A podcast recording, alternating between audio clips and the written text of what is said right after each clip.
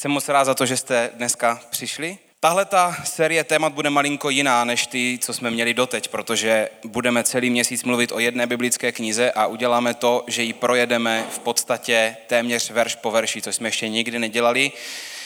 Pokud jste v církvi déle, tak víte, že těmto typům kázání se říká výkladové kázání. To znamená, že půjdeme skrz Bibli a zkusíme se vyložit to, s čím autor psal ty řádky tak, jak je psal a budeme se snažit se dostat trochu dovnitř těch řádků a pochopit smysl celé té knihy. A doufám, že vás to trošku alespoň inspiruje ke čtení Bible. A chci vás taky poprosit, ty z vás, kdo se plánujete vrátit příští neděli a přes příští neděli a přes přes příští neděli, abyste si přečetli list Filipským, list do Filip je to v Novém zákoně, v druhé půlce Bible, řekl bych v poslední třetině Bible rozhodně, možná i v poslední čtvrtině.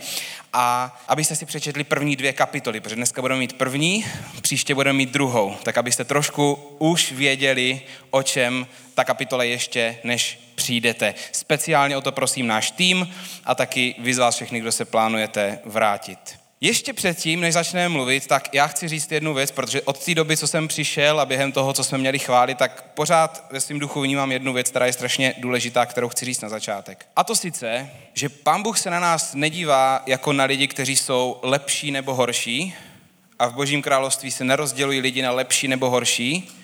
Jestli je nějaké rozdělení, tak to rozdělení je na lidi otevřené a uzavřené.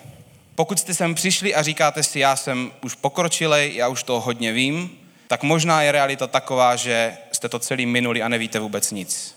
Protože je úplně jedno, kdo co ví, jde o to, kdo je otevřený a nebo kdo je uzavřený. Jestli nějaké rozdělení je, tak takové to. Takže vám chci říct, že Pána Boha neohromíme našimi znalostmi, našimi zkušenostmi. Jestliže něco Ježíše ohromilo, tak jediné místo v Biblii, kde se vlastně píše o tom, že Ježíš byl ohromený, tak bylo z víry pozitivně ohromený. Z toho, že člověk měl víru. A druhá, druhé místo, kde byl negativně ohromený, bylo z nevíry lidí, z nedůvěry. Dál taky, když budeme mluvit o, o Bibli a bude to trošku víc výkladové, tak vám chci říct, že nevykládáme Bibli proto, abychom měli více informací. A to chci spojit s tím prvním bodem, že nejde o to, kolik toho budete vědět, až dneska budete odcházet a vlastně celý tento měsíc, když budeme tuto sérii mít, jde o to, kolik toho pustíte do sebe. Jde o to, kolik z toho bude každý z nás ochotný aplikovat do svého života. Takže každý z vás tak, jak chce, každý z vás tak, jak se sám rozhodne, se pojďme otevřít. Otevřít na to, že možná dneska pán Bůh vám něco chce říct a možná, možná se cítíte být v církvi nováček, ale to je úplně v pohodě. Možná pro vás otevřít se bude znamenat si říct, dám tomu šanci. Dám tomu šanci, že tam něco může být pro mě. Pokud jste dál, tak pro vás je jediná cesta prostě se otevřít se vším, co máte. A pamatujte na to, že nejde o to, kdo je lepší, kdo je horší. Jde o to, jestli je člověk otevřený. V Biblii je spousta pokladů. A vlastně i když přijdete do církve, každý moment je příležitost. A strašně moc toho může minout. Strašně moc toho může minout. Když jsme zpívali tu, tu poslední chválu, kde se zpívalo, že Pán Bůh tady uzdravuje každé srdce, tak my tam nemůžeme, nemůže to tam být jako dlouhý ten verš, ten řádek a zpívat tam Pán Bůh uzdravuje srdce každého člověka, který je otevřený. Ale tak to je. Pán Bůh neuzdravuje nutně každé srdce, protože Pán Bůh se nevlamuje do srdce. Takže pokud prostě tady sedíte a říkáte si, no moje srdce neuzdravuje, tak je to možná proto, že to srdce je zavřený na devatero klíčů, ty klíče držíte vy takhle v ruce a říkáte si, nedám. Nikomu. Pán Bůh to nebude, nebude to lámat dovnitř. Takže všechno, co tady děláme, všechno, co zpíváme, všechno, co slyšíme, má to vždycky jeden předpoklad. Jak otevřený dokážu být? Kolik prostoru Pánu Bohu dám? Na tom závisí úplně, úplně, úplně všechno.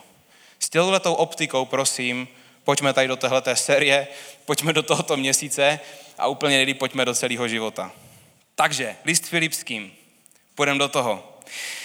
Proč jsme vybrali vůbec list Filipský? Vybrali jsme ji proto, že v kontextu Nového zákona je to speciální dopis. Je to proto, že na to, v jakých byla psána podmínkách, protože římský vězení opravdu nebylo jako vězení dnešního typu, a na to, v jakých byla psána podmínkách, obsahuje lehkost. Ale není to jednoduchá lehkost ve stylu, že člověk má prostě v sobě nějakou vrozenou pozitivitu.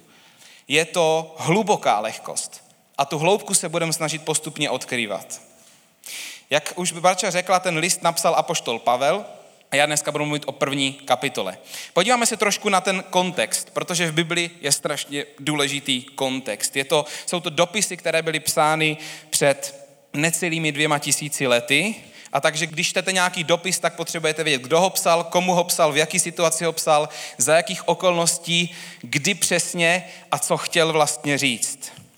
List do Filip je list na místo, který bylo římskou kolonií ve starověké Makedonii. Dneska byste to město našli v severním Řecku, spíše pozůstatky. A je to nejvíc osobní Pavlův dopis, protože list ve Filipech byl první vlastně, apoštol Pavel zakládal církev, jak jako my jsme založili City House a, a zhruba tak v principu. A, a, a Filipy byl vlastně první církev, kterou v, v východní Evropě Pavel založil. Byl odtud první známý křesťan v Biblii, což byla mimochodem žena obchodnice Lidie, první známý křesťan v Novém zákoně samozřejmě. A Pavel si tady zažil strašně zajímavé věci. Mimo jiné věznění, takový zázrak ve, vězně, ve vězení, eh, na který dneska nemáme čas, abych vám ho četl. Zažil si tam nějaké věci. Od té doby uběhlo deset let zhruba a pak jim píše tenhle ten dopis. Protože Pavel psal dopisy, dopisy církvím, často které založil a píše ho z vězení. Opět. V tom dopise je klíčový téma, který se táhne tím celým dopisem, který budeme odkrývat. Pavel tady mluví o smyslu, o radosti, ale taky o bolesti, o hrozně těžkých tématech. A je tam takový paradox, že na jedné straně strašně těžké okolnosti, mluví tam o smrti, no dneska budeme číst, mluví tam o bolesti, mluví tam o utrpení a zároveň tam prostě úplně nenuceně mluví o radosti, o smyslu. O radosti v těch nejtěžších životních okolnostech. Takže ta otázka, kterou si dneska budeme klást, já vám ji položím dneska hodněkrát, tak vás poprosím, abyste se nad ní opravdu zamysleli. Ta otázka, která nás bude dneska pořád potkávat, bude, v čem leží stabilita našeho života, anebo nestabilita našeho života. Co určuje vlastně, že jsme v životě šťastní nebo ne? Každý z nás na něco spolíhá. Každý z nás má nějaký základ, do kterého se rozhodneme prostě vsadit náš život náš život je prostě taková sázka. Každý z nás ho na něco vsadí. Někteří z nás na víc věcí. Co je ta věc? Zkuste si to dneska pojmenovat. Proto jsme tuhle tu sérii nazvali více než štěstí, protože je jasný, že Apoštol Pavel prostě nevychází z toho, že se má dobře, tak se má dobře. Ve smyslu, něco se mi podařilo, tak jsem šťastný. Ale je to mnohem hlubší. A tahle ta nesnadná otázka, na jakým základě stojí náš život, je zároveň jedna z nejdůležitějších. Proto je tak strašně důležitý a dobrý se jí zabývat. Půjdeme teďka na tu první kapitolu a nejdřív si ji úplně celou přečteme. Překlad slovo na cestu, volný překlad, ale zároveň srozumitelný překlad. Filipským jedna, poslouchejte. Milí křesťané ve Filipech, přijměte pozdrav ode mě i Timotea. Vám všem, vašim správcům a pomocníkům přejeme milost a pokoj od našeho nebeského Otce a od Ježíše Krista, našeho Pána. Kdykoliv si na vás vzpomenu, děkuji za vás všechny Bohu, že od chvíle, kdy jste poprvé slyšeli radostné poselství o Kristu, jste mi nepřestali pomáhat v jeho šíření. Za to jsem vám velmi vděčný. Nepochybuji, že když Bůh své dobré dílo u vás započal, dovede je až k slavnému konci v den Kristova návratu. Nemohu o vás smýšlet jinak. Stali se se mi zvlášť blízkými svojí vnitřní účastí na všem, co jsem prožíval, ať už to bylo ve vězení nebo na svobodě, při obhajování pravdy o Kristu. Bůh ví, jak po vás všech toužím. Láska, kterou mě naplňuje Ježíš, mě táhne k vám. Prosím Boha, aby vás obdaroval poznáním a moudrostí a zdokonalil vás v lásce, abyste vždycky správně rozlišovali dobré od zlého a neposkvrnili se ničím špatným až do příchodu Ježíšova. Každý váš skutek ať svědčí o Kristově moci ve vás a oslavuje tak Boha. Chci vám sdělit, bratři, že moje uvěznění se stalo vynikající reklamou pro Kristovu věc. I ten poslední písař u soudu totiž ví, že mým jediným proviněním je má víra v Krista. A zdá se, že ostatním bratřím to pomohlo zbavit se strachu, takže teď o Kristu hovoří daleko otevřeněji než dříve. Je sice pravda, že někteří to dělají jenom ze závistí a ze cti žádosti, aby taky získali pohled, pověst neohrožených kazatelů a myslí si, že jim tady ve vězení budu závědět jejich úspěchy. Ale jiní mluví o Kristu z lásky k němu a ve mně vidí obhájce jeho učení.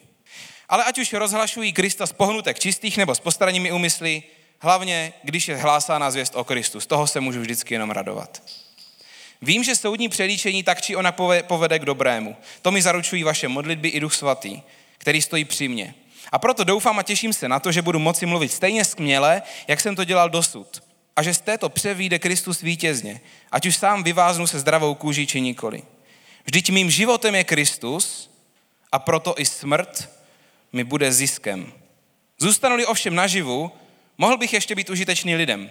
Takže kdybych měl možnost volit, sám nevím, čemu bych dal přednost. Zemřít a být s Kristem, to by mě přitahovalo nejvíc, anebo žít dál kvůli vám, což by zase bylo potřebnější pro vás. Ale nějak cítím, že mě ještě mezi vámi čeká práce a tak se kloním k přesvědčení, že tentokrát tu ještě zůstanu, abyste rostli v radostné víře a měli v mém vysvobození další důvod k oslavě Krista. Bez ohledu na můj příští osud myslete však na to, abyste žili tak, jak se sluší na Kristovi vyznavače. A ať už vás budu moci navštívit nebo o vás jenom uslyším, chci se dozvídat, dovídat, že držíte pevně pohromadě. Spojení úsilím o šíření Kristova poselství přes všechny zuřivé útoky nepřítele. Ten v tom bude vidět předzvěst své záhuby, ale pro vás je to důkaz, že Bůh je s vámi a že vám dal věčný život. Vždyť vám bylo dobřáno nejenom v Krista věřit, ale také pro něho trpět ve stejném boji, jaký vedu já. Není to úplně takový lehký čtení, že? Ve smyslu lehký jako lehký témata, pohodička, radost, všichni se cítíme teďka pozbuzení. Jsou tam myšlenky, které si říkáte, fu, zvláštní nastavení, zvláštní témata a rozhodně to není laciný, to, co píše. Půjdeme na to od začátku.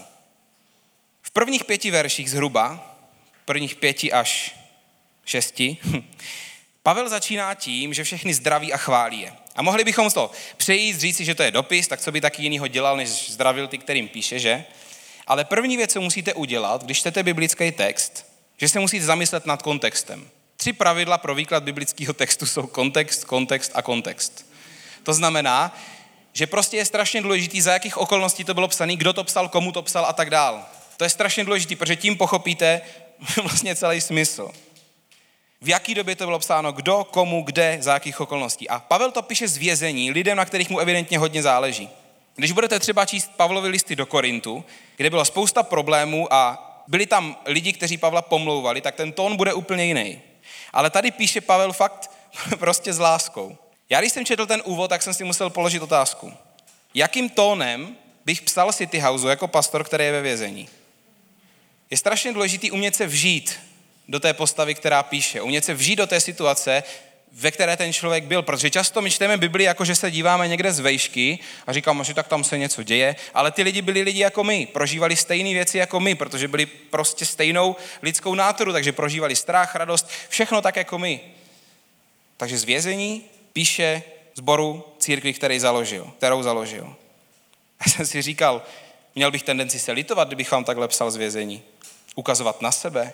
Už od začátku vidíme v té kapitole, že Pavel má myšlenky někde úplně jinde.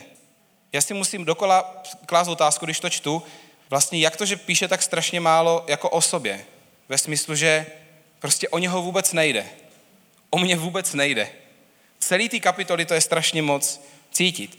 A jak vlastně může mít člověk tak pevně, stabilně postavený život? Jak mu může tak málo záležet na sobě samotném a tak moc na druhých? Tohle tu vlastně otázku budeme rozbalovat celý měsíc.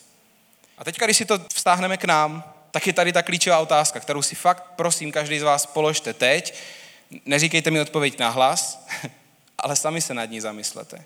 A odpověď ne, není tady správná a špatná odpověď ve smyslu křesťanské víry, je tady jenom jedna odpověď a to je ta pravdivá vaše. K té prosím zkuste dojít.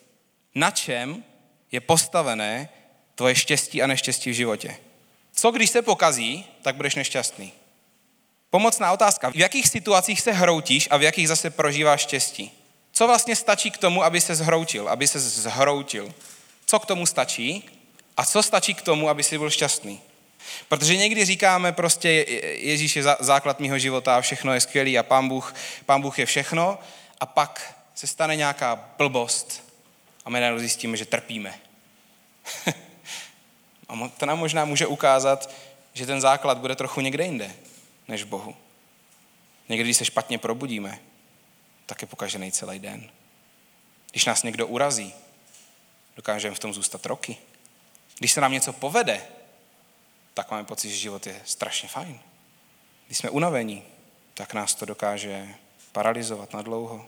Na čem je reálně závislá stabilita našeho života?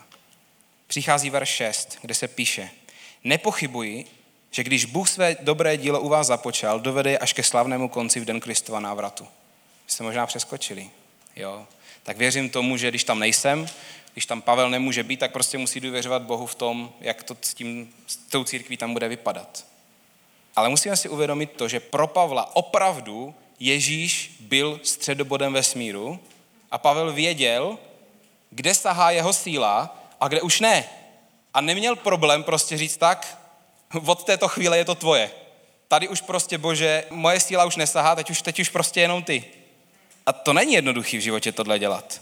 Takhle uh, se rozhodovat. My jsme totiž zvyklí přemýšlet, že za dobré věci v životě máme zásluhy my.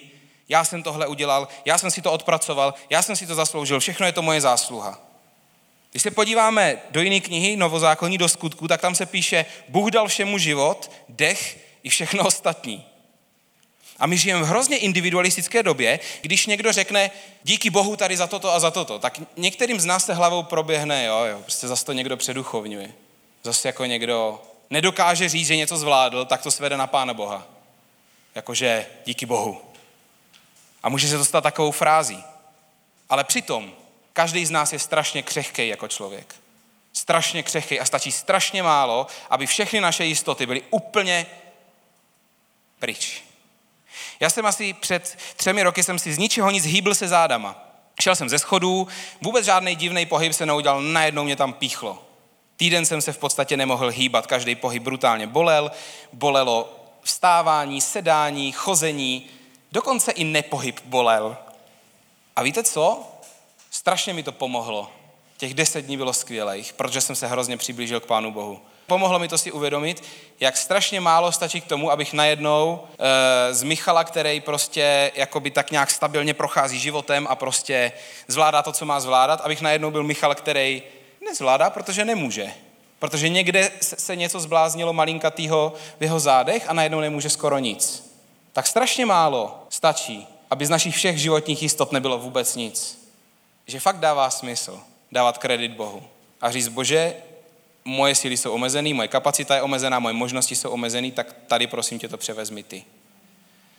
Tohle je moment, ke kterému já docházím každý měsíc nejméně jednou, že se dostanu při vedení církve do situace, kdy už nemůžu nic ovlivnit, tak si vždycky klaknu a říkám, pane Bože, prosím, je to tvoje, protože já nemůžu nic udělat, tak prosím tě, buduj církev a udělej něco, protože já už nemůžu. Předat kontrolu. Strašně důležitý. Když jsme v pohodě, máme tendenci Bohu neděkovat, připisovat si zásluhy a otevřou se nám oči až tehdy, když zažijeme nekomfort a zjistíme, že najednou to bez Boha nejde. A pak si vážíme obyčejných věcí. Co kdybychom dokázali mít pokoru a vážit si obyčejných věcí, i když máme všechno? Byla by v tom obrovská síla. Takže Pán Bůh v nás něco začal a potřebuje naši spolupráci, on to dovede do konce. Když se tomuhle tomu člověk poddá, dá kontrolu Pánu Bohu, hrozně ho to osvobodí, protože si uvědomí, že je spoustu situací, kdy nemáme věci pod kontrolou. Zpátky v naší klíčové otázce. Co stanovuje stabilitu nebo nestabilitu mého života? Tady Pavel zase ukazuje, že jeho základ neleží v náladách, slovech, okolnostech, ale že je hranice, kde prostě předává kontrolu Pánu Bohu. Říká, tady já už ne, prosím, pane Bože, teď už je to tvoje.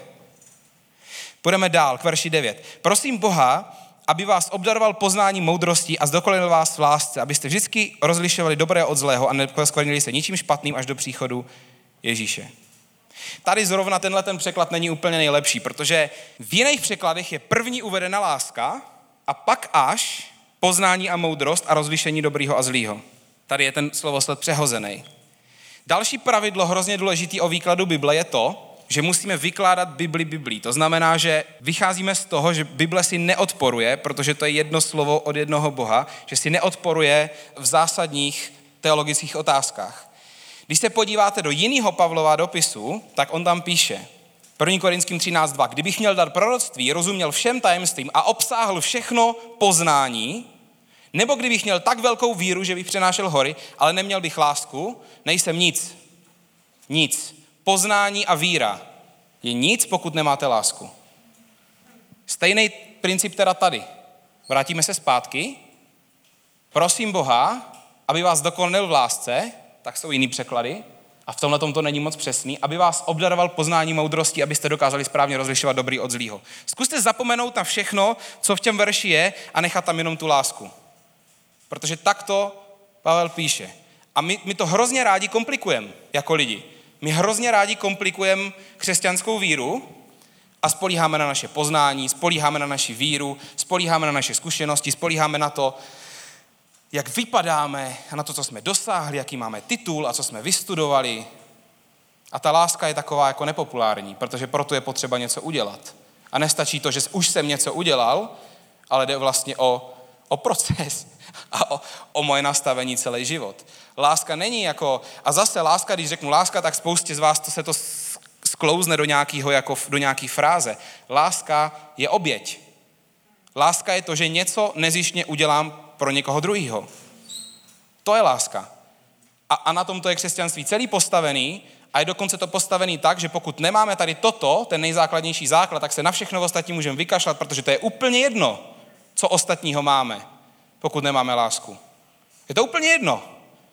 A Pána Boha to v podstatě nezajímá ty jiné věci. Pokud nemáš lásku, nejseš nic. Dokonce takhle osobní to je. Není z tebe nic. Můžeš být Můžeš mít poznání, můžeš být chytrej, můžeš mít skvělý dosažený věci v životě. Pokud nemáš lásku, tak naschledanou.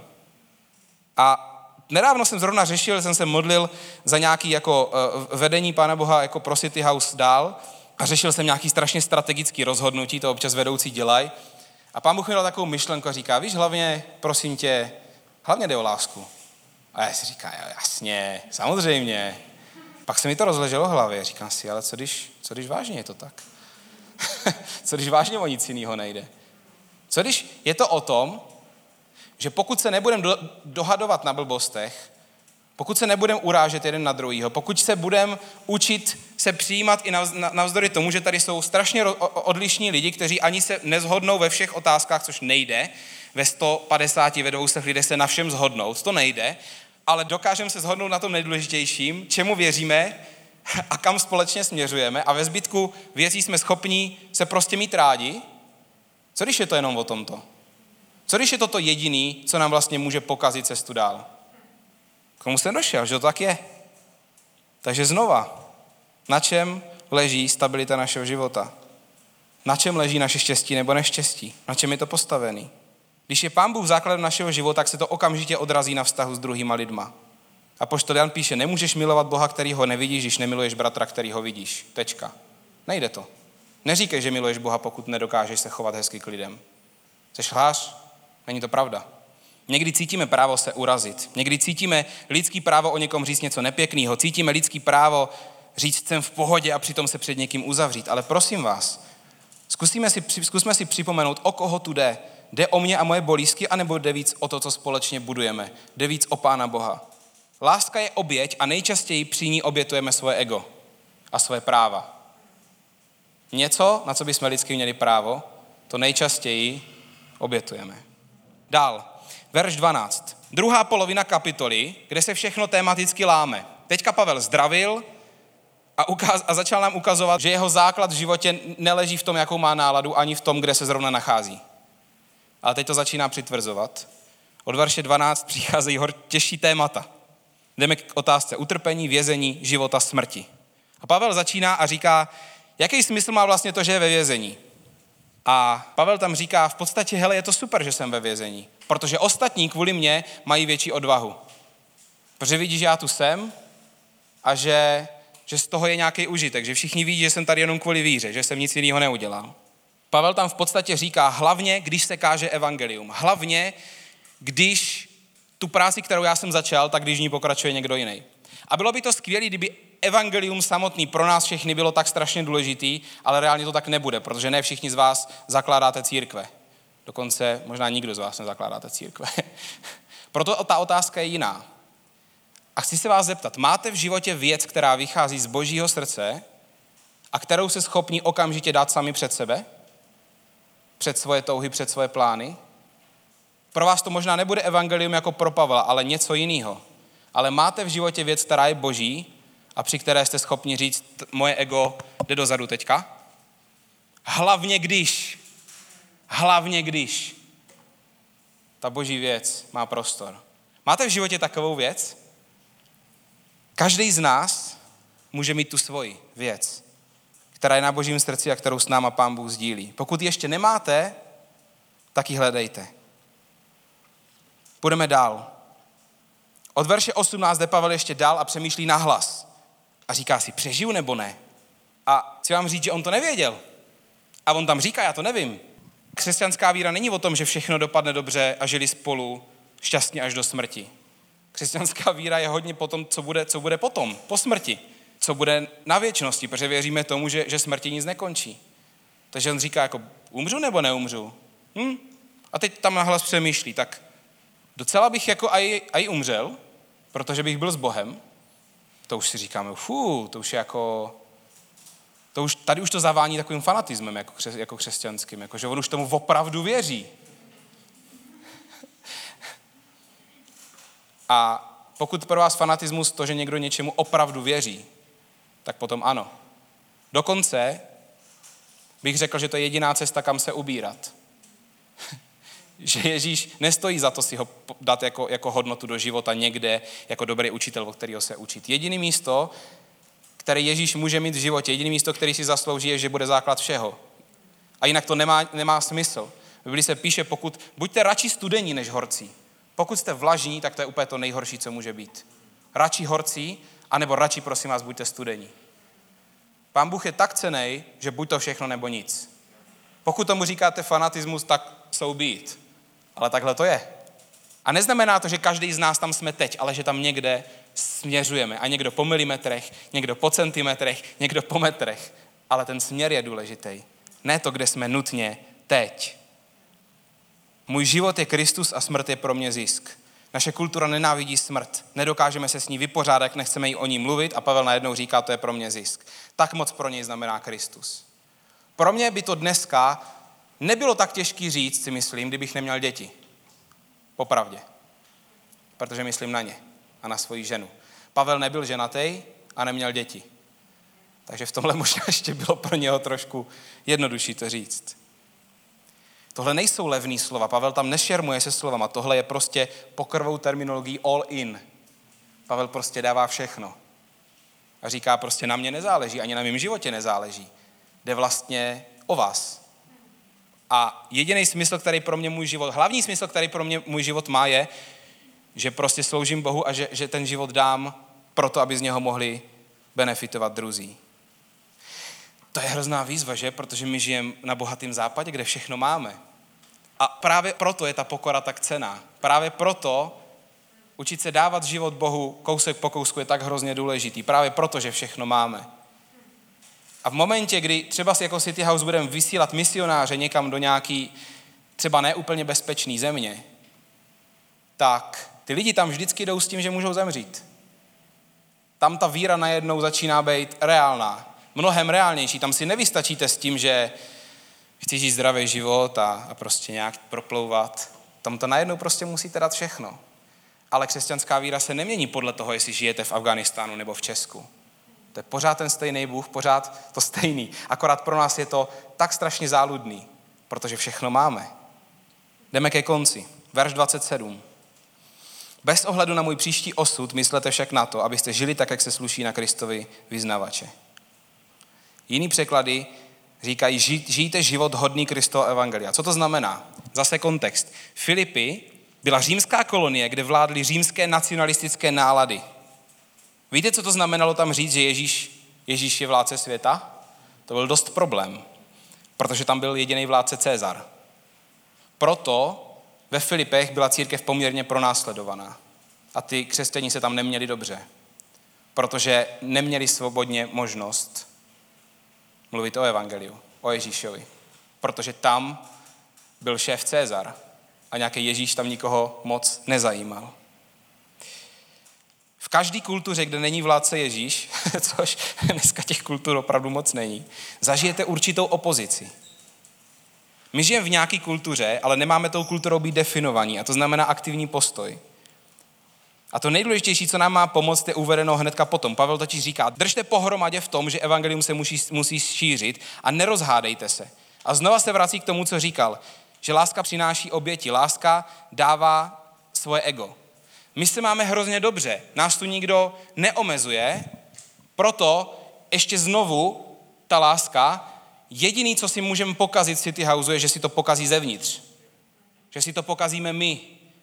Že se začneme dohadovat, že se začnou provalovat ega, že se začnou třít o sebe a že najednou půjde o nás. My to nikdy neřekneme, víš, mě v tomhle momentu teď jde jenom o mě.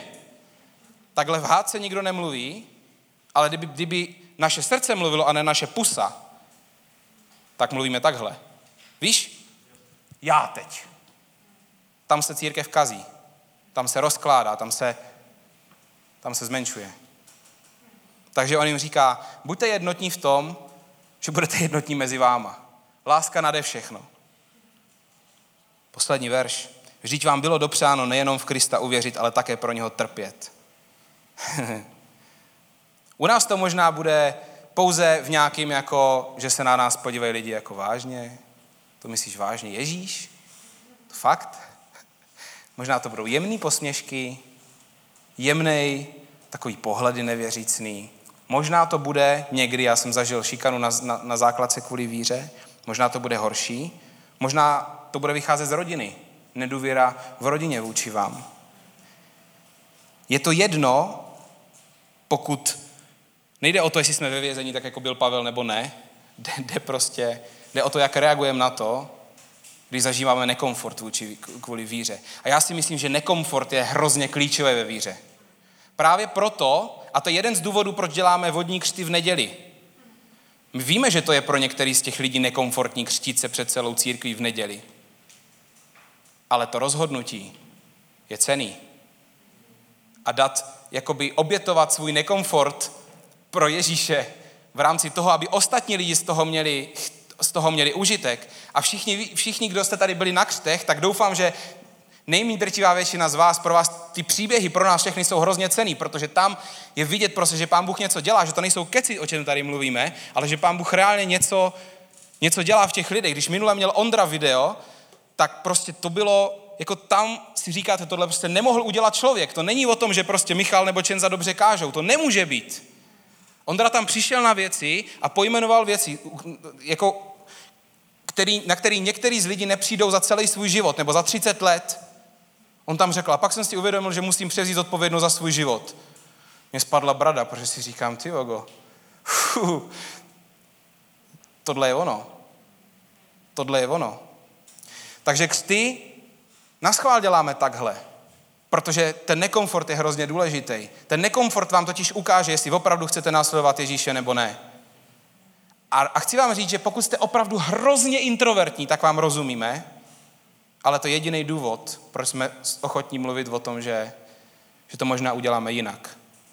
Ale pokud přijde extrovert a, a tak říká, já s tou nedělí nevím, tak si říkáme, tak, tak to ještě promysli, jestli se chceš přijít nebo ne. Ale křesťanský život není o, o tom, že prostě nikdy žádný nekomfort. Naopak je dobrý, začíná nekomfortem. Protože tam si to člověk naváží, jak moc důležité je Ježíš nebo ne. A my nechceme vyučovat levný křesťanství, nechceme žít levný křesťanství. Protože takový vlastně ani neexistuje a nemělo by existovat. Ježíš říká na jednom místě, drsný verš říká, říká, kdokoliv položí ruce na pluch a ohlíží se zpátky, není mě hoden, ve smyslu nezaslouží si mě. Ježíš není jako někdo, kdo, kdo jako říká, prosím, prosím, vezmi si tu moji oběť, prosím tě o to.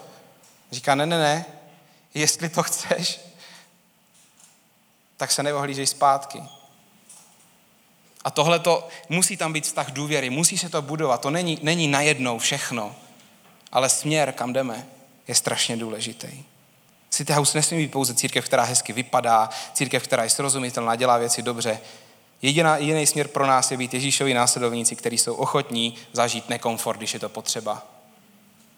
Ti z vás, kdo tu doma, jste ochotní se s tím letím stotožnit? Jste ochotní to vzít jako klíčovou hodnotu naší víry křesťanské? Nechceme prostě žít nekomfortní život ve smyslu, jako že to nemá smysl, ale občas je to fakt potřeba. A křesťanství bez nekomfortu není křesťanství. Protože tam jde, jde o to, že naše ego dáváme pryč. Pavel žil život all in, bez kontroly. bez zbytečné kontroly. Nechtěl kontrolovat to, co nemohl. Ve vězení. S naprostou vydaností Bohu. A právě proto měl tak pevný životní základ a tak moc se dokázal radovat i v situaci, kdyby se moc jiných lidí neradovalo.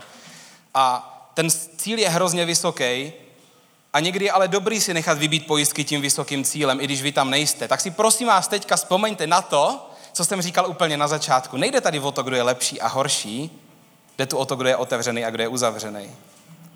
Pokud vaše myšlenka je, a tam, tam nejsem a nevím, kdy tam budu, je to v pohodě. Pokud váš směr je správný. Pokud váš směr vede k Ježíšovi. Pokud váš směr vede dál od vás, od vašeho ega a k blíž Pánu Bohu.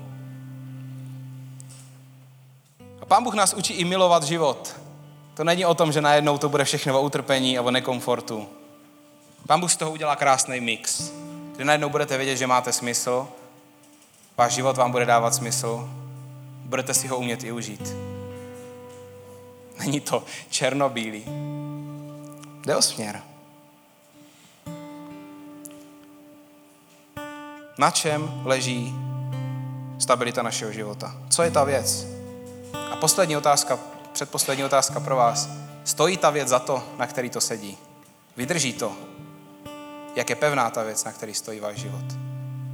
Zkuste si to prosím nad tím zamyslet. A pokud jste dneska schopní, dávám i jednu poslední otázku k aplikaci. Takzvaný CTAčko. Call to action. Všichni marketáci ví, o čem teď mluvím. Kde je tvoje situace? Kde je tvoje oblast v životě, kde potřebuješ dát kontrolu Bohu? Pustit svoje obavy, svoji negativitu nebo svoji nedůvěru a přijmout úplně jiný, jiný pohled a jinou perspektivu, než teďka máš. Kde je ta oblast, kde potřebuješ říct, Bože, teď už ty jenom. Teď už ne já. Může tomu bránit strach, obavy, negativita životní. Kde potřebujete se pustit trošku, pustit madel. Kde je ta oblast pro vás? Teďka budeme zpívat poslední chválu a můžete tady tuhle tu oblast teďka Pánu Bohu vydat v té chvále. Můžete říct jenom, jenom ho tam pozvat a říct, pane Bože, pouštím teď trochu madla a prosím tě, abys mi ukázal nový pohled a novou perspektivu. Prosím tě, abys mi ukázal ten další krok. Vždycky jenom ten další krok. Nekoukejte příliš dopředu, jakože nedokáže teďka umřít pro Ježíše. To je v pohodě. To je v pohodě. další krok. Pane Ježíši, děkuji ti za to, že můžeme postupně odhalovat tu hloubku, která je v tobě, postupně odhalovat hloubku víry, pro kterou jsme se spousta z nás rozhodla, někteří z nás se možná pomaličku rozhodujou. Bože, děkuji ti za to, že život s tebou fakt má smysl a že dokážeš strašně dobře namixovat komfort a nekomfort, takže prostě víme, že žít jenom pro nás není ten nejplnější život. A že žít pro druhý je mnohem plnější život, než žít sami pro sebe. Prosím tě, abys nás tam vedl, aby si každému z nás teďka ukázal konkrétní krok a konkrétní oblast, ve který potřebujeme se přestat držet madel a, a trošku to víc pustit tobě. Prosím tě o to. Amen.